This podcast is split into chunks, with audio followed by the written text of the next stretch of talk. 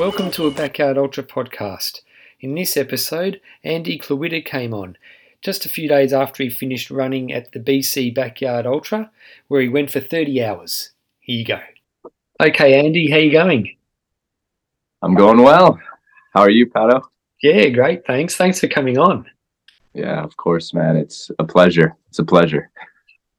Yes, I really enjoyed um, watching the Instagram stories of your race at the BC Backyard Ultra.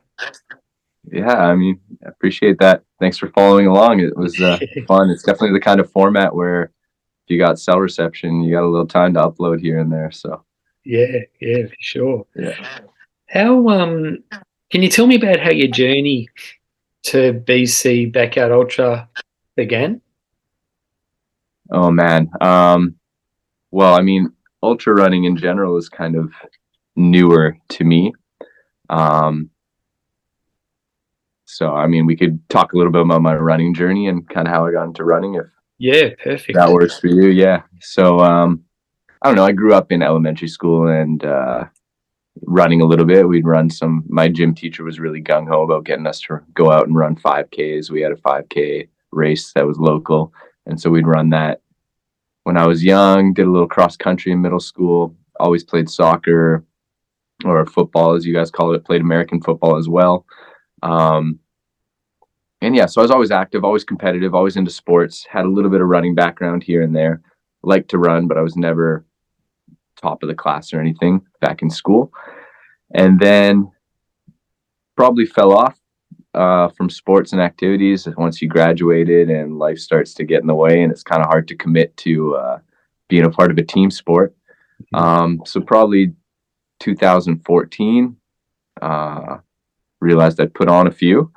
Uh, I saw 199 pounds on the scale. I think that's what like 92 kilos or so, and it's the biggest I'd ever seen. So I, it's like, man, I need I need to get this weight off. I'm used to being around like 75 to 79 kilos.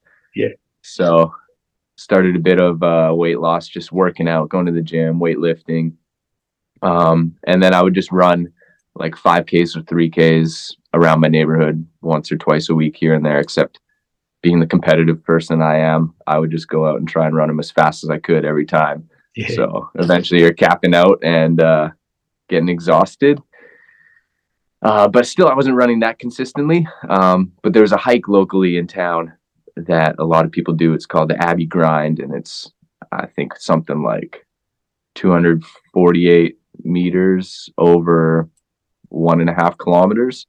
And so I'd go out and hike that, and then I would run it down, and I'd run down really fast, and I'd have a blast running down. And I snowboarded a lot growing up, and one of my favorite things is just ducking into the trees and weaving in and out of the trees on the downhills.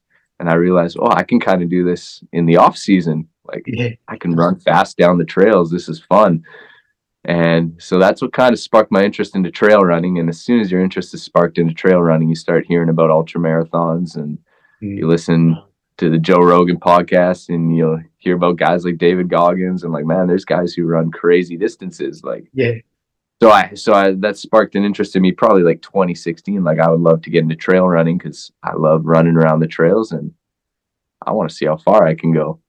yeah, Um, so then it wasn't until, and still I'm not running that much, like maybe honestly 80 kilometers in a year, like a couple three and five Ks here and there. right. And end of, end of 2019, I was like, you know what? I'm going to do it. I'm going to sign up. There's a 50K trail ultra marathon locally in my town. And so end of 2019, I'm like, I'm going to sign up for this 50K.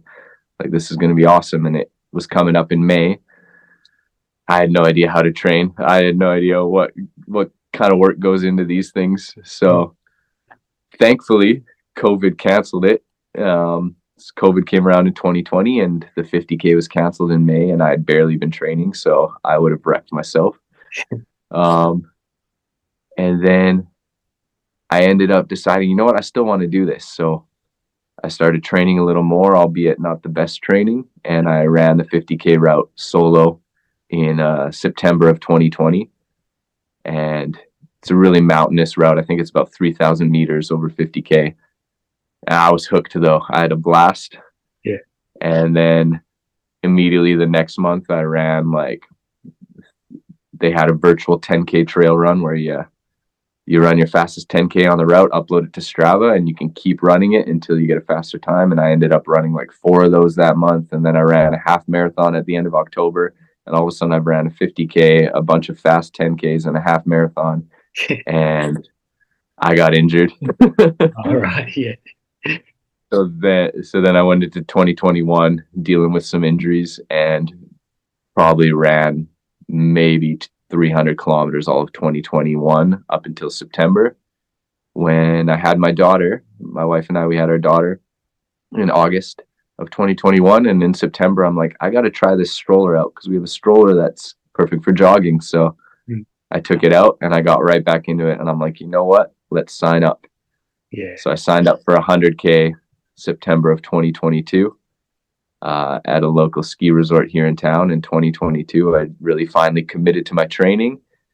And yeah, I got addicted to running trails and ran that ultra marathon and had a blast. And then I decided, what's next?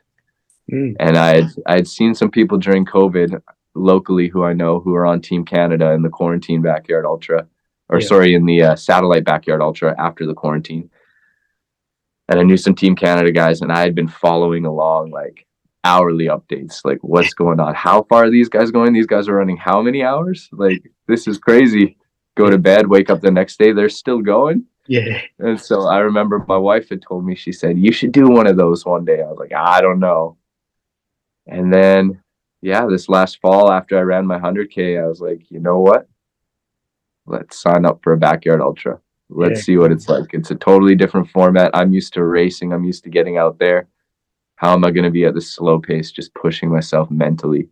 Mm. And uh, so I signed up, I think, in mm. November for this backyard ultra just last week.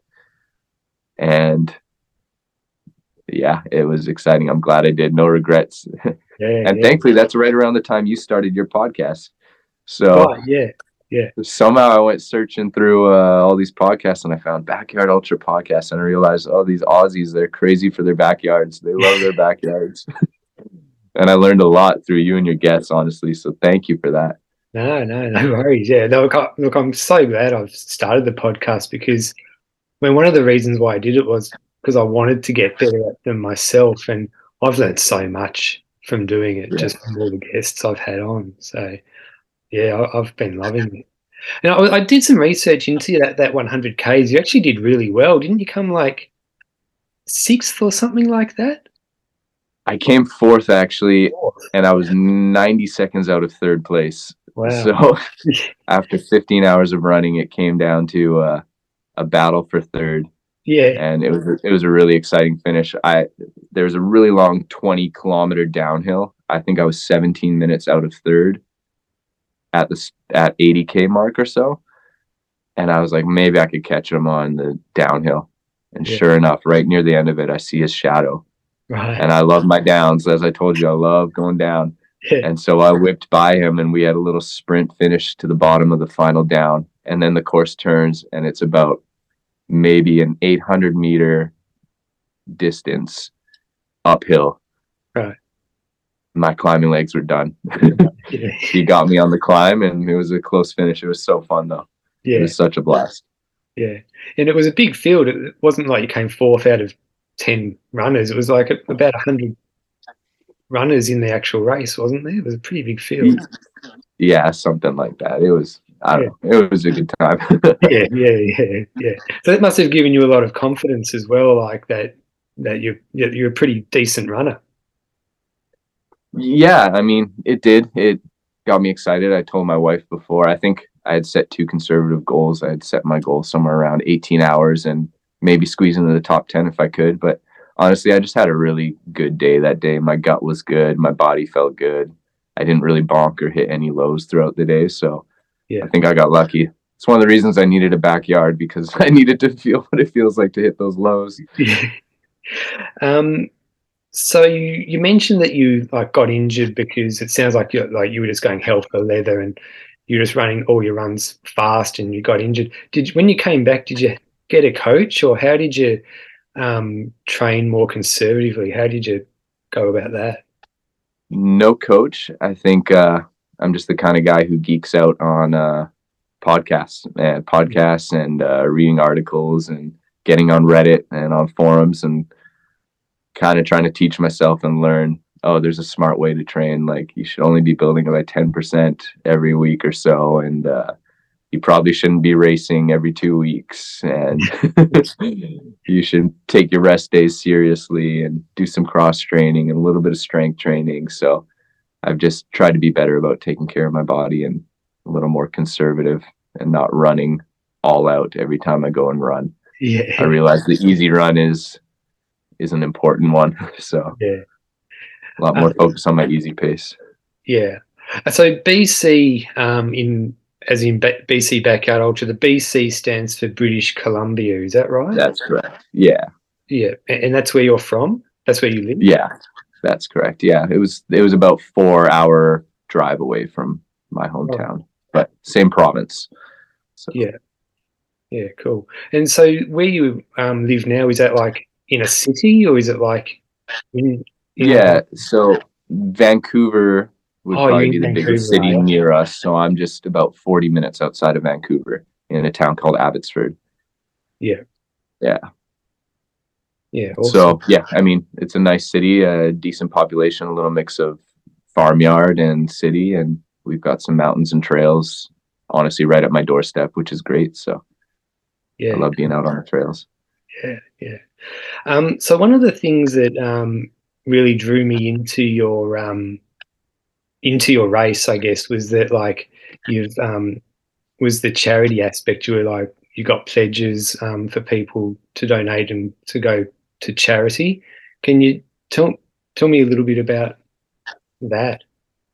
Yeah, um, I mean, as you probably know, ultra running it can be such a selfish sport. You know, we take so much time for ourselves, for our runs, for our recovery, time away from family we uh, book these races and these trips that are centered around us and our races and i struggle with that a little bit the selfishness behind it i mean it's a passion of mine and my wife is very supportive she's awesome she's super supportive but i thought how can i how can i turn this into something where i'm able to actually give through what i'm doing mm-hmm. and so i decided man the backyard format is a perfect format to set up a pledge drive where people give a certain dollar amount per yard that I complete.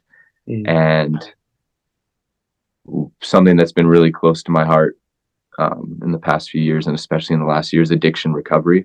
Mm. I lost my sister in February of last year to a drug overdose. Um, and she's the third person in my life in the last six years that I've lost to an overdose.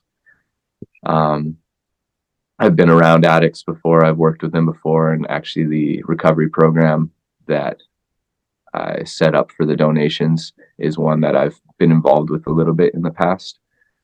Uh, it's called Teen Challenge, and they have men's homes and women's homes where they house people who are recovering from addicts and they integrate them back into society and they counsel them. And it's a gospel based, uh, Christ centered recovery and yeah, it's a really great program, and I've seen a lot of great results. And I thought, you know, this is something that's so close to my heart, and the backyard ultra in a lot of ways. I mean, addicts in a lot of ways are uh, they're going through an ultra marathon of their own, trying to get to recovery, and they're often so misunderstood. And I thought that this is one way that I can kind of suffer with them in a way and experience a little bit of suffering and a little bit of that mental battle yeah. and at the same time raise some money. So I was really excited to do that, and I got a lot of great response and managed to at this point raise six thousand six hundred dollars through running the BC backyard, and so that that was huge for me. Yeah, that's to awesome. be able to do that, and it was I, definitely an extra fire behind me as I went through those difficult yards, knowing that if I complete this yard, that's another hundred and sixty dollars to Teen Challenge. So that was yeah. huge. Yeah, that's awesome. Um, so with BC, how, how many years has that Ultra been going for? Is it the second or third year? Or? This is only their second year. Yeah, there's there's a f- couple other backyards that happen around the country. I think like Alberta, the province that's next to us, they have one that goes on called the. They're uh, run by the Grassroots Racing Series, um, and that's coming up in a few months. And other than that, I think there's maybe like six or seven backyards in the country. Otherwise, Yeah. throughout the year. Yeah, but I mean, pretty new thing here. Yeah, yeah. The yeah, I mean they've only been around in Australia for the, like the last three or so, three or four years. So yeah, That's they're- crazy. They've blown up. yeah, yeah. There's always new ones popping up every year. Um, so what, what's the course like there? I actually I saw that there's actually it was a pretty good field too. Like you've got some runners who are on the satellite um, Canadian team in it too. So Yeah. Really good runners in this race too, wasn't there? Yeah, exactly. And that's that's that kind of got me excited because I knew that I knew some of the guys who were on Team Canada Yeah. and they're runners locally here where I live. And so I knew that this race had the potential to go over 40 hours and knowing some of the other runners in it, I was like, man, this could push 50, 60 potentially. So I thought it would be an exciting one. Um, the course, the course was fun. It was a good course. Um, I think the the day loop had about 130 meters of elevation gain, um, two decent climbs, and a couple fun little downhills for me.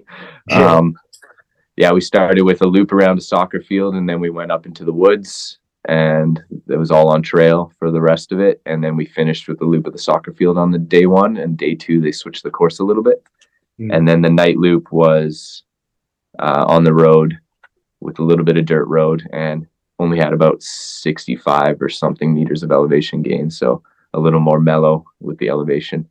Mm. Um, but it was nice. Thankfully, the day loop was shaded because we ended up running on the hottest days in probably seven months. We're just at the beginning of spring here in Canada. And so I've been used to running early morning winter weather, something like, you know, two degrees, five degree runs in the negatives.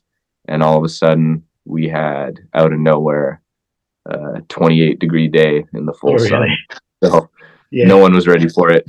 Right, yeah. It's kind of like the opposite of what's going on here at the moment. We're just heading into, well, winter starts in a, just over a month, but yeah. starting to get, doesn't get anywhere near as cold as it does over there, though. Here, like it's like four degrees, and it, we think that's freezing, but Yeah. Yeah. you run in the snow and everything, don't you? Yeah. I mean, kind of have to here. Where where we are on the west coast, we don't get as much snow. It's a little bit of a warmer climate here on the west.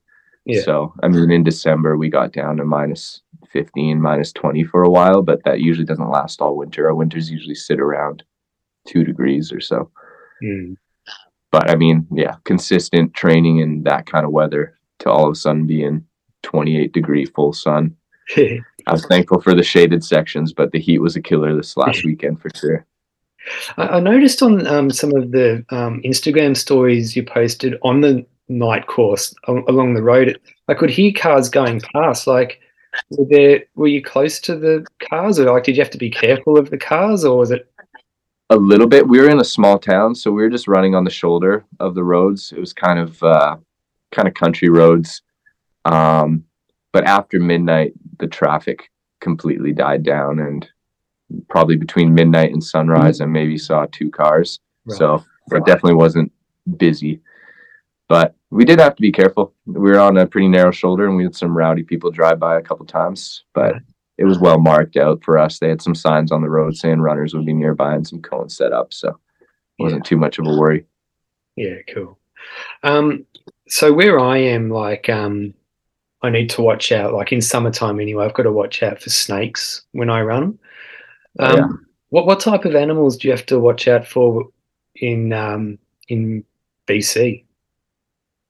Um, weirdly enough, I never see any, but everyone else always does. So we've got, I mean, we've got black bears around. I mean, there's black bears in my backyard. Apparently, I never see them, but they're up in the woods on the trails where I run. Yeah. Um, but I mean, black bears aren't too much of a worry. You just keep your distance. They're not usually aggressive unless you get in the way of them and their cubs. Mm. Um, further up north, we have grizzlies, but nowhere near where I am. And then mountain lions. Um, But again, they're pretty quiet. You don't see them often. And then coyotes around. I've ran into a couple coyotes here and there. Honestly, I'm more worried about the owls. Right. I've had a couple. I've had a couple owls swoop down and try and attack me as I'm running by with their talons out. So wow. I always have my eyes open for the owls, but Yeah. So you've Yeah. actually seen mountain lions, have you? I haven't. No, but they're around. Yeah. I, I never see these things. My my wife is always so worried for me. She's like, "Be careful out there. There's gonna be bears. There's mountain lions." I'm like, I don't see them. yeah. They don't like me for some reason. So, but they're out there. Wh- What about wolves? Uh, not this far south. No, no wolves around here. Coyotes only. Yeah. Yeah. Yeah. Well, what's it like running in the snow? The do you pref- it, it looks comfortable, like nice and soft. Is it fun? Yeah, it's not bad. I like it. Sometimes I love I love the snow. I've I've grown up loving the winter and loving the snow and love being outside. I think it's beautiful. Yeah. Um, it's definitely more difficult to run in. I hate having to put on my spikes if it's really slick out. right. Uh, it's just I would rather just run in shoes, but if I got to do it, I got to do it. Um, but yeah, some of the trails can get really slick up here, Mm. especially the trails near me. So tend to kind of just have to play it by ear if you're running on the sidewalk or running in the trails. Mm. Definitely had a few good slips this winter. And um, leading into BC, what kind of training were you doing? Like what kind of Ks were you doing each week? And did you do anything specific to get yourself ready for a backyard ultra? Um, yeah, I just wanted to put as much time on feet as I had the time to do. So I eventually built up to 100 kilometer weeks, and I think I had four weeks around 100 kilometers, about uh, yeah, seven to three weeks out. Yeah. Um, and then a lot of specific backyard pace training. I picked out a route near my house that was about a yard and did every so probably at least one yard a week in the six weeks leading up um, a couple times a couple yards. And then i even did uh, in one of my peak weeks i decided to simulate kind of what it would be like to run overnight. So i ran from 11 p.m till 5 a.m Yeah. and i did six yards from my house using my car and my driveway as my aid station and i took the break in between and kind of got used to that. And i actually did something uh, funny. I set up a little wheel on this uh the on the internet where you can put in different inputs and you spin this virtual wheel. Yeah. and so i put in different like misfortunes. I called it my wheel of misfortune. And i picked a few times during the night to spin it so i would have something on there like soak your shoes in a puddle or Yeah. for this lap you can't have any food with you or just to simulate like something going wrong to kind of like because I knew that the backyard would be such a mental game, so I wanted to really like try and train my mental. So here I am running in the middle of the night with something misfortunate happening to me. So yeah. Cool. That's a good idea. Did you think of that yourself? uh, I can't remember if I thought of it myself. I feel like no, you know what? I was actually listening to. I thought of the wheel myself, but Yeah. I've I've listened to a podcast with one coach who, with some of his ultra, with some of his marathon or ultra marathon runners that he coaches, um, before random workouts, he'll like switch out uh, their nutrition. So all of a sudden they're running with nutrition that they're not used to, and he does that for the purpose of training them for the unexpected that might happen on race day and just getting used to running through that. So that's where I kind of got the idea. And so I'm like, how can I do this myself and make it random? So Yeah. It's, it's a good idea because you got to go for a long time for it to start getting hard. So if you Yeah. do like a six hour training run and you're making it uncomfortable from the start, it's a good way to um like to work on that mindset. yeah, that, I thought so. Still was a lot easier than the real backyard. yeah, yeah. Uh, and did you went, did you go into the race with a strategy or or plan? Um, yeah, so I I built I built out a big spreadsheet for my crew, and uh, I planned out in detail. Like I over planned Yeah. because I didn't want to under plan. So I planned out in detail up to I think lap sixty, Yeah, cool. and then I left spaces all the way up to lap hundred. Just I was like, you know what, we're going to hundred just in case. But I, I wrote a note for my crew after lap sixty. I'm like, if I get this far, we're just winging it. but yeah, I had specific instructions like uh, what kind of nutrition I wanted to bring out on each lap, and I had them mark down uh, how I was feeling from scale of one to ten every hour, uh, checking to make sure that I was peeing, and then just other specific instructions like, hey, the night lap's coming up soon. Make sure my headlamp's ready, all that kind of stuff. Um, and it worked out really, really well. And yeah. I pretty much went exactly by my plan, even for nutrition and all that, um, up until early the second day, probably around hour 26. And then everything was going sideways and calling a lot of audibles. Right. Um, so with your crew, like, um, did you have the one like the same crew the whole time, or did you have some different um, friends working in shifts, or how did you work that out? Uh, so my both my mother-in-law, um, she's super gung ho. She's great. She's huge fan of all her kids and loves just being a part of everything that they're a part of. Um, so she's like, "What after my first ultra? When's your next one? I want to be involved." I'm like, "Are you sure?" Because I think it's going to be this one, and like it's a huge ask. Um, but she was gung ho for it. And my wife, of course, is a huge supporter. So I had my wife and mother in law set up to be my crew. But I've also got a 20 month daughter. Mm. So I knew that it'd be difficult for them to be juggling her and going through the night.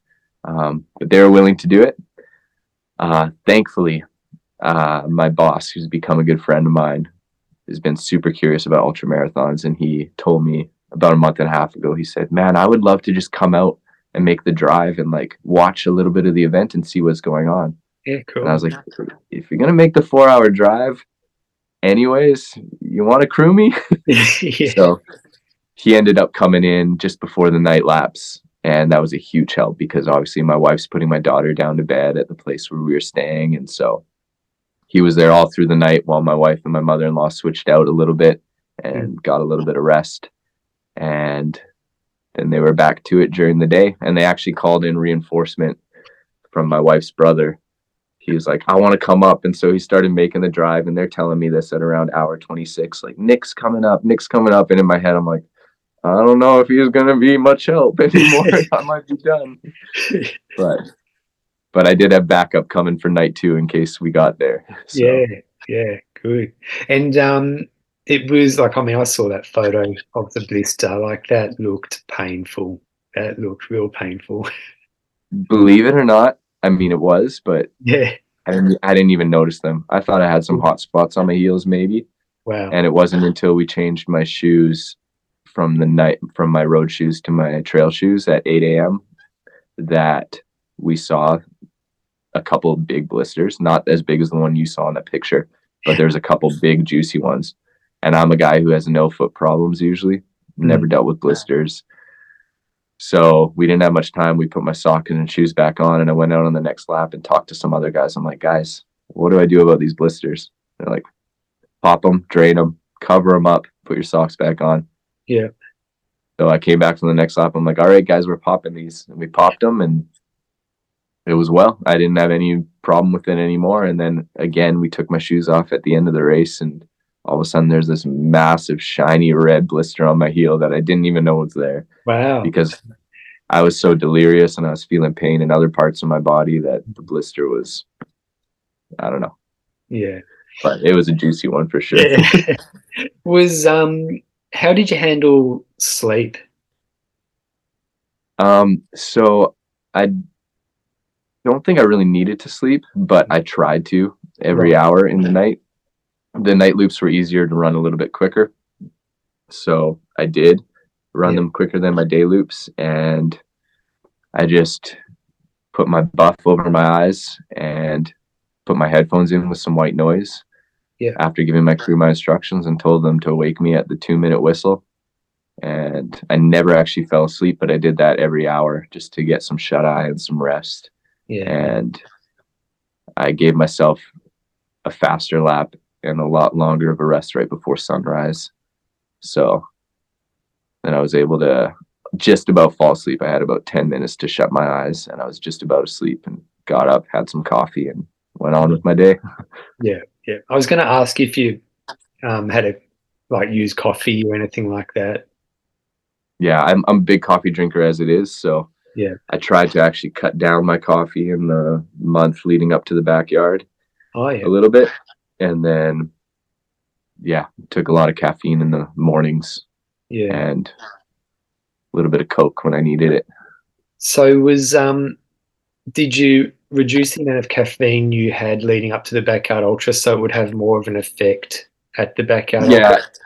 I mean, I didn't really reduce too much. I'm talking, I went from four or five cups down to maximum two cups a day. But Right. Okay. I figured, I figured any difference might kind of help, just so that the caffeine does have more of an effect. Yeah. Yeah. Um, had you set had you set yourself a target, or was it just go for as long as you possibly could? yeah, that was it. It was, man, backyard. I think is such a recipe. I mean, if you if you can mentally tough it out, it's it's a good shortcut to get yourself hurt because Yeah. so I said I said I want to go until I physically can't anymore, and I mean, I set the ultimate goal that I mean I would love to be the last person standing. That I'm a competitive guy, but as long as I can compete against my mind and push myself to the limits, I'll be happy. So no, I didn't have an hourly goal. I just wanted to go as far as I physically could. Uh, I had very strict instructions not to let me quit in the chair, and I did say a couple times that I would have been disappointed. I think if I went less than thirty, Yeah. because, but I honestly it almost ended far less than thirty. So I don't think I would have been disappointed, but so it was nice to hit that thirty, and I think the fact that I kind of had that as a marker where I would be disappointed or not disappointed definitely helped push me through the last three laps for sure. I might have been I might have been done around 27 otherwise. Yeah, I saw that you did start the thirty-first yard. Yeah, but I knew I was going nowhere. I my as soon as I started the 30th yard, I was probably about 6 minutes into that. And just the thought of doing this for two more hours, knowing that if I started 31, I would time out. I just I couldn't bring myself to do the whole 31st lap even if I timed out because even though that's what I wanted to do going in, I wanted to start a lap and time out. That's the only way I could quit. Yeah. But I had to push myself hard to finish lap 30 and I spent the last of me to be able to cross the line in time. It was a mental it was a push to Yeah. finish lap 30 and I knew I didn't have any more in me. And my cruise 1 to 10 scale, they asked me after lap 30, a scale of 1 to 10 where are you at and I I couldn't even really talk. I was delirious from the heat. My body was in pain. yeah. I just like stuck up a finger. I was a 1, Wow. probably less than a 1. Yeah. Um, when when did it start um, getting hard? Like when were you thinking, "Geez, this is hard"?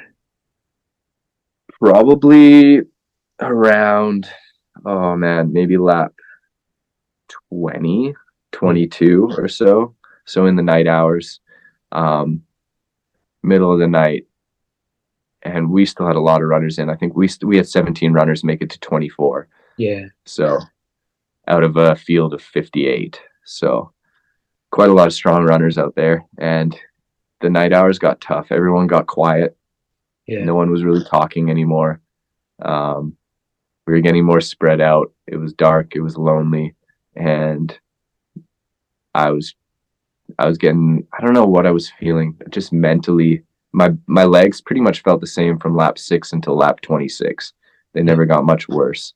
Right. Um, so I wasn't too worried about my legs, but just mentally, I was just tired of going. I don't know. Yeah. And but then I had some ups and I had some downs, and I would always come out of those lows. And that's what I kept telling myself. You know, everyone says the lows don't last forever until they do.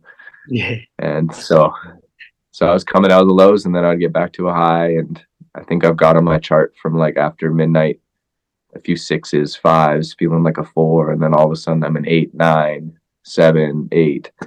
Um, so it started getting hard around there, and then from lap 26 on, the I didn't come out of the lows anymore. The lows just kept getting lower and lower Yeah. and the heat of the day was coming up again. Um, the day loop on the second day, they took out the soccer field laps because there was some soccer games going on, and uh, so then we had some a steep road section instead, which just it was in the beating sun. It was steep. It was a pavement, Oh. and uh, I don't know. I just my body was starting to give up on me for sure from 26 to 30. Yeah. So it sounds like the course was getting harder as it was going longer. Yeah, unfortunately, day two it was a little bit trickier. We were all complaining about the laps of the field on day one because we're just have no shade from the sun, and we're just going around this field once at the beginning of each lap, once at the end. We all hated it. Yeah. By day two, I was begging for the field. I wanted the field laps back because instead we were running through a neighborhood up and down a steep hill before heading into the woods. So Yeah. yeah, it sucked. Um, how did you go with your nutrition? Like what worked and what didn't work? I just went w- with what works for me usually on my long runs and what works for me, what worked for me at my uh, 100K in September. Um, so I take some gels, some goos. I do well with those. And then I, a lot of tailwind, electrolyte, and carbohydrate drink mix. And then I'll eat PB&J sandwiches, um, granola bars, bananas, and uh, pizza pops, which I think is a something that we only have here in Canada. I don't even think they have it in the U.S. And it's, it's like it's like a pizza pocket, Okay. Yeah. some dough with some pizza ingredients in it, and you throw it in the microwave. Yeah. And so I pre-made a bunch of those and was just eating those cold, Okay. and then and then I just have anything else that I was craving between laps. So I would take that food with me. I tried to eat during my laps, and then between laps, I would have a burger around lunchtime or whatever. They were cooking up burgers or some oatmeal or some yogurt or um, some oranges, some other fruit, whatever else my body craved. But I stuck with pretty strict plan for my lap by lap nutrition, and then between laps, I kind of just went for whatever else I was feeling. Uh, did that? Did you ever reach a stage where you like lost your appetite or you couldn't eat anymore? Or? Yeah, and that was probably around lap 26, which would have been around 10 a.m. on day two. Um, yeah, I just was sick of. I. It's not like I didn't like the food or felt like I was going to vomit it up or anything. I just didn't want to eat anymore. Yeah. My body was so done doing things. It's been doing things for 26 hours. It didn't want to do anything else. So, so I switched to. Uh, I gave my crew instructions. I'm like, I'm just drinking Tailwind, and I would take 200 calories of Tailwind per lap, so that I'm just drinking water and Tailwind. And then between laps, I would have whatever I felt like, which maybe it was a goo, quickly choke down a goo. Um, my crew was trying to, God bless them, they were trying to shove everything in my face between laps. We Yeah. got you a donut. We got you this. We got you that. Oh, you're going to love this. Um, and I was just not having any of it. But I got my calories in still, one way or another. I was getting at least 300 calories still per hour, even when I didn't want to eat anymore. But it was mostly liquid. Yeah. One of the things I um I loved is that you wore a tutu for 22, yeah, and I had to do it. I mean, I've been listening to your podcast, and I know Phil Phil Gore rocks the tutu. Where did that tradition start? What race was that? Um, it was Or is it- actually um, I'm ass- I I assume they've got park run over there in Canada. Yeah, there's Yeah. park runs. Yeah, So yeah, Phil Gore, he actually um, came up. I, I think it was him. He'll he'll correct me if I'm wrong, but um, he came up with the idea of actually wearing a tutu at park run when it uh, fell on the 22nd of Oh, okay. the month. So it, so then they thought, oh well, we can do it on the 22nd hour of a of a backyard ultra as well. So yeah, yeah, yeah. So Yeah. it's yeah. Yeah, and I think Herdes has it as a requirement now. You're required to bring a tutu. Yeah, yeah, yeah, yeah, Yeah. So I think that's awesome. I don't know. I thought it was awesome. I, that's one of the biggest things that I was trying to do at the backyard. I mean, we're out there to have fun. There's, I mean, a lot of people they had their game faces on and they were serious, and that's great. But like, I just wanted to have a good time. The more fun that I could have, uh, the easier it was to distract myself from the pain and the suffering I was going through. So Yeah. we had a lot of fun on the first day in the loops, and then yeah, brought the tutu along and was ready to run lap 22 and a few other guys said to me, they're like, "You should have told us this was a thing. We would have worn ours too." So Oh, really? Who knows? Oh, cool. might it might become a thing. yeah, yeah, I was going to ask you what did what did the other runners think? Yeah. Uh, they they quite liked it. I got some I got some good comments. Uh, one of them was, "You're pretty bold to think you're going to make it to 22 and bring the tutu." And honestly, that was that was part of the motivation. Like when it started to get low in the night hours, I'm like, "Well, I got to get to 22 because I got to get my tutu on." Like yeah, I didn't bring it for nothing. Yeah, yeah, that's awesome. it Um, was good. It brightened the spirits for myself and for others, and it was just a fun way to start the next day. So Yeah, yeah, awesome. Um, you mentioned um, work before. Are, are you a firefighter, or or just is that something you do? yeah, I'm an electrician full time, and I'm a paid on call firefighter here locally. So I've been doing that for since t- just about six years now. yeah, cool. So so we have we've got full time staff firefighters in my city, and then we've got uh, about 70 of us who are paid on call. And so we carry pagers around and we get called out when there's something big going on in the city. So usually we get to go to a lot of fires. Mm, mm. Yeah. And you're on call right now. Is that right? Yeah, I am actually. Yeah. Alright. Yeah, actually, yeah. Every every few weekends when we we have to respond on that weekend, and this is my weekend right now, so hopefully I don't get called out. Made it this far. yeah. Um, so, you- do you remember where you went to mentally um, when it started getting hard to push through those last few hours?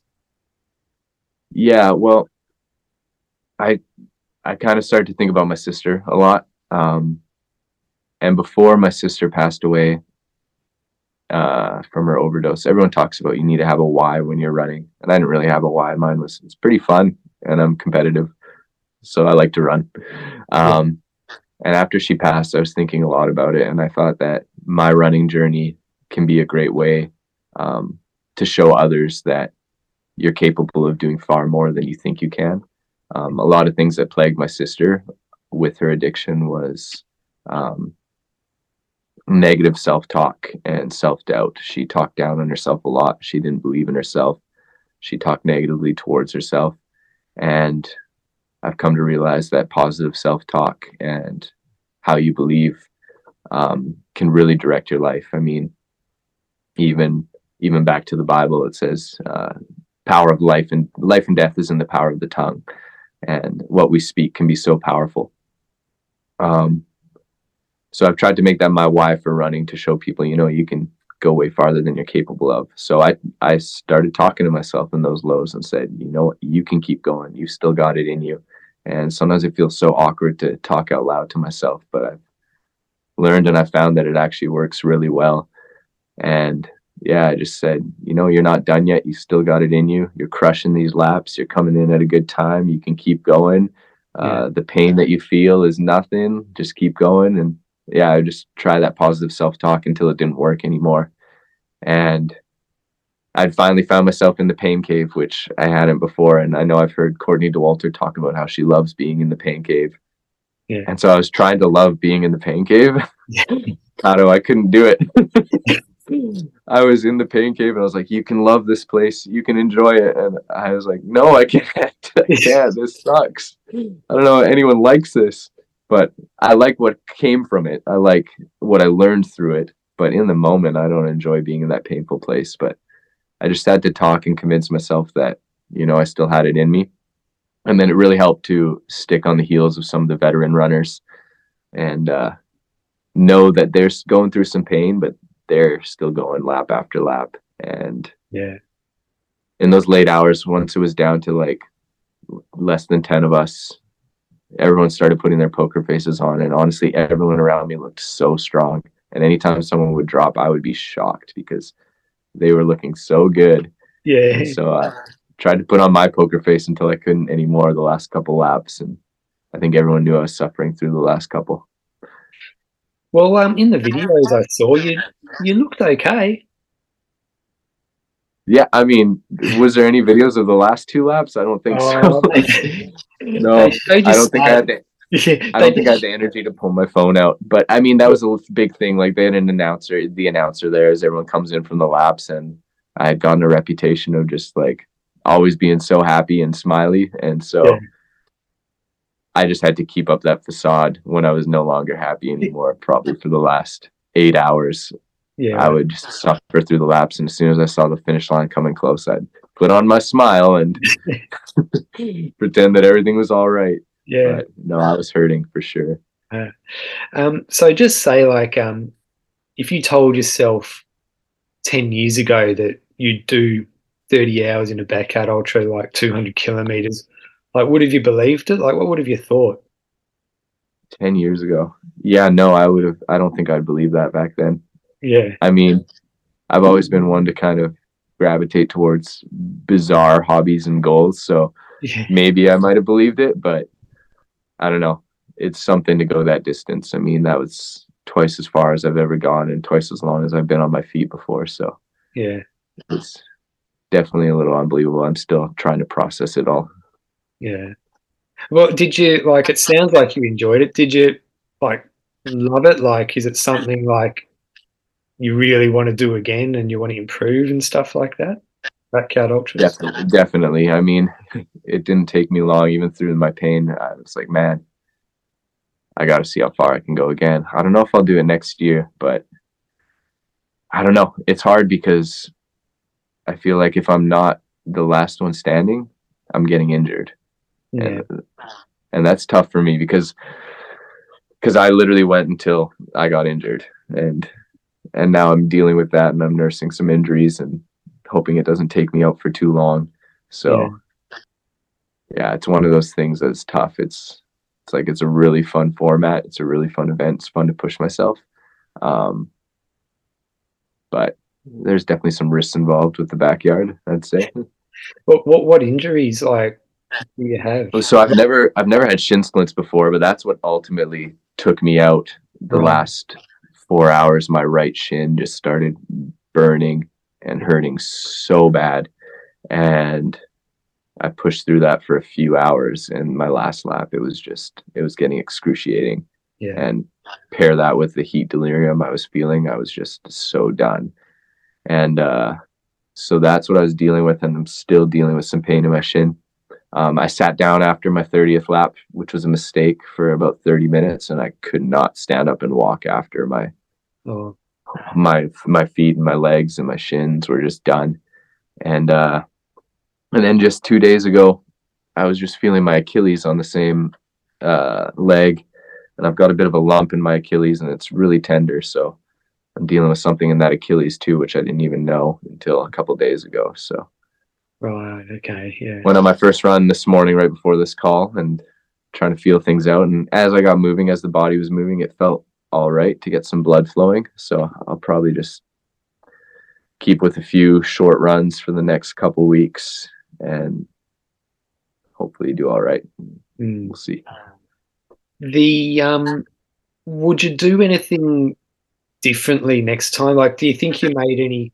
Well, what did you learn? Like, did you make any mistakes? What would you not do, and what would you do in your next backyard ultra?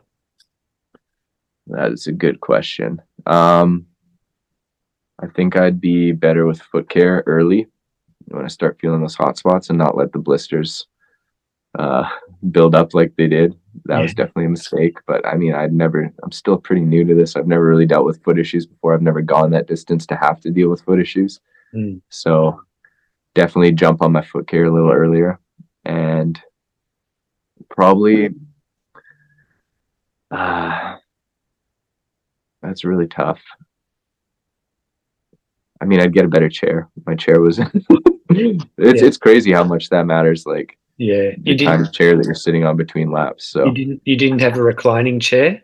I did, but I'd want an even better one. right. Maybe a massage a massage gun as well would be nice. Yeah. Um to have between laps because I had a hand roller right. and so I had my crew rolling out my muscles a little bit, and that's just it's awkward. It's hard to get the right spots, but a couple laps we borrowed a massage gun, and it's just so much easier to use the massage gun myself and put it exactly where I feel like I need it. So, and it helped honestly. Having a little massage gun between laps was great. So I think I would have one of those for sure. And otherwise, just have an even bigger base built up going into it, and that's inevitable because I'm going to continue to run. So just have more. I think more experience, more years of running under my belt will be Yeah. huge. Um, and yeah, and maybe if it's hot again, have some better cooling strategies because I didn't. I didn't really know how to cool myself. I was dumping ice buckets on my head near the end, and I've come to learn that that's actually not a good way to cool yourself because it kind of tricks your brain into thinking that you are cold, and then your body starts warming up again. So that was probably bad for me to do, but felt good in the moment. Yeah, yeah. Um, but yeah, I don't know. I felt like I was well prepped for my first backyard, just from some research, talking to people, listening to your podcast. I really liked how I set up my crew, and my crew never felt like they were in the dark about anything. I had everything set up for them, so Mm. I was happy about that. Um, Well, 30, 30 hours in your first backyard ultra, that, that's awesome. yeah, thank you, thank you. I mean, it was a wild ride. Yeah. And um, so I forget the charity's name that um, you were raising money for. Did Were they aware you were doing this for them before the race? Yeah, so I, I raised money. It's Teen Challenge, and um, I actually know the director of the local Teen Challenge here. Um, so the cha- the money is going towards Teen Challenge in my entire province, but the one of the directors from the local Teen Challenge, I chatted with her about, it and she was really excited. So, Hmm. yeah, Yeah, awesome. Yeah, good. Um, yeah, so I was going to ask what's next. You mentioned you may not do another back, although you want to do, and it doesn't sound like you you've got one on your radar or anything like that. yeah, no, I definitely want to do one. Yeah, There won't be one happening this year. I think there's one that's just a province away going off in August, but I won't be doing that one. And that one this year is a really flat course. So that could be interesting. I like the I like the hillier courses. I like the variety, getting the muscles a little bit of a change yeah, and uh having fun on the downs. So that course doesn't really appeal to me. But uh I want to run some more mountain ultra marathons and stuff. I, I love the backyard, but I also love having a set distance and a race. Yeah. Um, so I've got, I was supposed to have a 25K trail race at the end of this month. I've deferred my entry till next year and I'll be volunteering there instead. Um, and then my next race is until September. I've got a, another 100K uh, pretty nearby, and it's similar to the one I did last September. It's a mountainous one, a lot of steep climbs, and yeah, I'm looking forward to that one. It should be a lot of fun. That one actually starts at 5 p.m., so everyone's guaranteed to run through the night, yeah, and it starts with a little creek crossing. It's uh, so everyone's guaranteed to run with wet feet too. It's kind of a weird one yeah, but yeah. it should be fun. I'm really looking forward to it. So I'm really hoping to be able to nurse these injuries and start my training block for that Mm. And that will be in. If you said it was in December, did you? in September. Oh, September. Okay, so I Yeah, was gonna- so right at the tail end of summer for us. right. Okay. Yeah. Yeah, Do you have any um, ambition to like make the Canadian satellite um, team? I, w- I would love to. It would be. Ex- I mean, if I had the chance, it would be exciting. That was definitely something that is on my radar. It looks a lot of fun. It's definitely becoming a more popular format here as well. So it's getting a lot more competitive. So I don't know, making that team next year might be a little more difficult than it was years past. But uh it, I mean, if I had the opportunity, it would be. I don't know if I'm going to run it next the BC backyard next year, but Mm. I may. And if I do, then I've got a good few months to wait and train for Team Canada. So I don't know. It would be fun. Whatever happens would be great. yeah, yeah, awesome. Um, yeah, because I was going to ask, like, are you thinking maybe you could, um, if you do do, like, you can make the BC Backyard Ultra like a a yearly run for Teen Challenge, like, just you make it an annual thing. Just an idea. Yeah, that could be something that we do. We'll see. Yeah, Yeah, we'll really see what I have planned for next year. I don't want to plan out my races for 2024. I've, yeah, yeah, I mean, yeah, it's it's so far away. But I I definitely like one thing I want to do in 2024. I'm curious to see how I do at a at a road marathon. So that's something that may be part of my training in 2024. So we'll see if a backyard fits into the mix. I hope it does because I really Yeah. love the backyard. So Right. you haven't so you haven't run a, a marathon yet? No, no, my first marathon was during the 50k that I did in 2020 up in the mountains. Yeah. Yeah. it's surprising how many people who run ultras I speak to who haven't even run a marathon. They, they go they go straight to the ultra marathons. They're more fun. They're a lot more fun. I don't know, but but marathons are starting to appeal to me. I do like going fast. I actually, after my 100k in September, I decided to switch up my training and train for a 5k this last January just to see how well I could improve on my PR. And it was fun. It was fun to do a race that's Yeah. only five kilometers and actually like put some speed work into my training. And yeah, yeah, yeah. Uh, How, old are you, by the way? I'm 30. Right. Yeah. Yeah. Cool. So, yeah, while you're in your thirties, you may as well try and go as fast as you can as well as the I know. longer stuff. I know I'm still technically young, but like so often I'm like, man, I wish I I wish I started this six years ago. Oh, man. yeah, I feel exactly the same way. But it's fun. Backyard ultra is one of those that you can be really competitive. I should be able to be competitive in the backyard for another 20 years, right? So Yeah, well, that's right. I mean, I spoke to um last podcast I did. I don't know if you've listened to it or not, but it was with um Pam Muston. yeah, yeah, I did listen. Yeah, she's in her sixties, and Yeah, that's unreal. yeah, she's an ama- amazing runner, amazing person. Yeah, yeah, that's uh, inspiring. I tell you what, um, I tell you what, I'm inspired by what you've done. Your 30 hours in your first backyard ultra, and I'm really, really impressed by how you've raised that money as well for Teen Challenge, and I thought it was a, it was a really, really cool, cool story. Yeah, thanks so much. Thank you for your contribution as well. As it means a lot. Yeah. Yeah, no worries. And um, yeah, I'm, I'll be looking forward to following you in all your races and backyard ultras and everything like that, and following you on Strava too. So yeah, we'll, we'll definitely keep in touch. Thanks for coming. Thanks for coming on. Yeah, thanks for having me. It was a it was an honor. It was a pleasure. Thanks for your podcast. Keep doing what you're doing and Yeah. Yeah, the backyard's great. So Yeah, I'll definitely continue to tune into your pod and I'll probably get the itch to run another one sooner or later. yeah, awesome. Okay, well, thanks for getting up early uh, because it's seven. Yeah. I think seven seven a.m. over there, wasn't it? yeah, I usually I usually get my runs in early anyways, so I figured this is a good excuse to get up early, get a little run in, and then hop on the pod. So Yeah, perfect. All right. Well, um, have a good day, Andy, and yeah, um, you as well. we'll keep in touch for sure. Awesome. Thanks, Paddle. All the best. Thanks, mate. Bye. If you've enjoyed this podcast, it would be awesome if you could share, comment, like, subscribe, all of that. If you've got any feedback, shoot me a message. Hope you have a great day. See ya.